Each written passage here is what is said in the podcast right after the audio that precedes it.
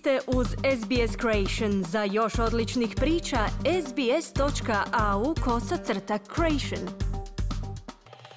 Za SBS na hrvatskom Ana Solomon u današnjem prilogu govorimo o povećanju trenda proteinskih zamjena za meso. Jedna londonska tvrtka za bioinženjering pokušava svojim izumom učiniti zamjene za meso ukusnijima. Poslušajte. Posljednjih godina raste trend proteinskih zamjena za meso. U industriji se nadaju da će time minimizirati klimatsku štetu prouzrokovanu stočarstvom. Kako bi zamjene za meso učinila ukusnijima, jedna londonska tvrtka za bioinženjering je odnedavno usredotočena na proizvodnju laboratorijski kultivirane masti. Ideja je uvjeriti više ljudi da jedu manje tradicionalno uzgojenih proizvoda poput govedine i piletine, a čini se da je trik u proizvodnji održivih masti iz matičnih stanica. Uloga kuhara Josha Hatfielda iz laboratorija Hoxton Farms u Londonu je da se pobrine da proizvodi budu ukusniji.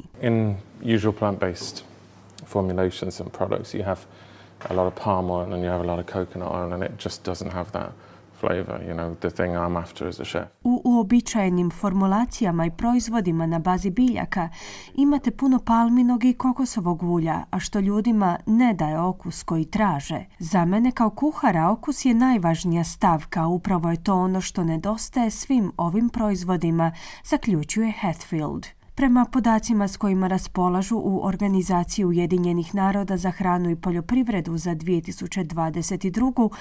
14,5% od ukupnih emisija stakleničkih plinova uzrokovanih ljudskim djelovanjem se može pripisati uzgoju stoke. Iz Hoxton Farms kažu da je uzgojena mast bolja za ekologiju, budući da koristi manje zemlje i energije kao i manje intenzivne metode proizvodnje. U sjećanjskom izvješću analitičara Research and Markets o mesu uzgojenom u laboratoriju su iznesena predviđanja koja kažu da će ova industrija do 2035. vrijediti nešto manje od 3 milijarde dolara. Međutim, mogle bi postojati prepreke u postizanju ove brojke, uključujući veliku potražnju za hranom na biljnoj bazi i psihološke prepreke prilikom konzumiranja laboratorijske hrane.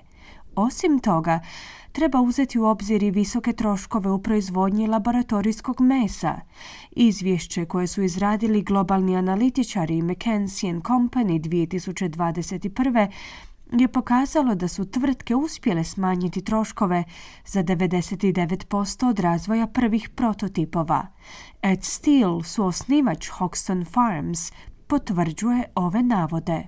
Initially, the cost of things like cultivated meat and products containing cultivated fat might be higher than um, a, a burger or a sausage that, that you buy in the supermarket. Prvotno je cijena proteinskih zamjena za meso, poput uzgojenog mesa i proizvoda koji sadrže uzgojenu mast, bila viša od cijene hamburgera ili kobasica koje kupujete u trgovinama. No s vremenom se to mijenja. Ono što mi proizvodimo jest napravljeno na učinkovit način, a uz to ima puno i drugih prednosti.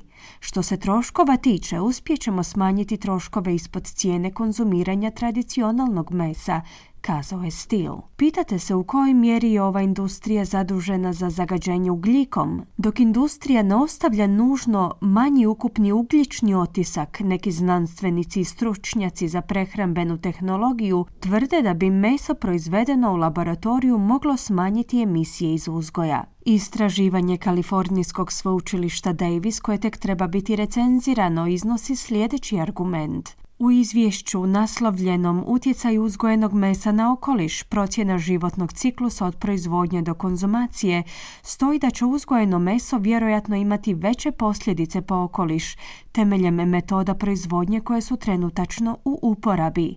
Ono sugerira da je jedna od najvećih prepreka visoko rafinirani medij za rast, u kojem se uzgajaju životinjske stanice. Jedan od autora izvješća, dr. Ned Spang, pojašnjava sljedeće. What we need to understand here is that it's not necessarily better for the environment, that it's not a given that cultivated meat is better for the environment. Trebamo razumjeti da to nije nužno bolje za okoliš, odnosno nije sigurno da je uzgojeno meso bolje za okoliš.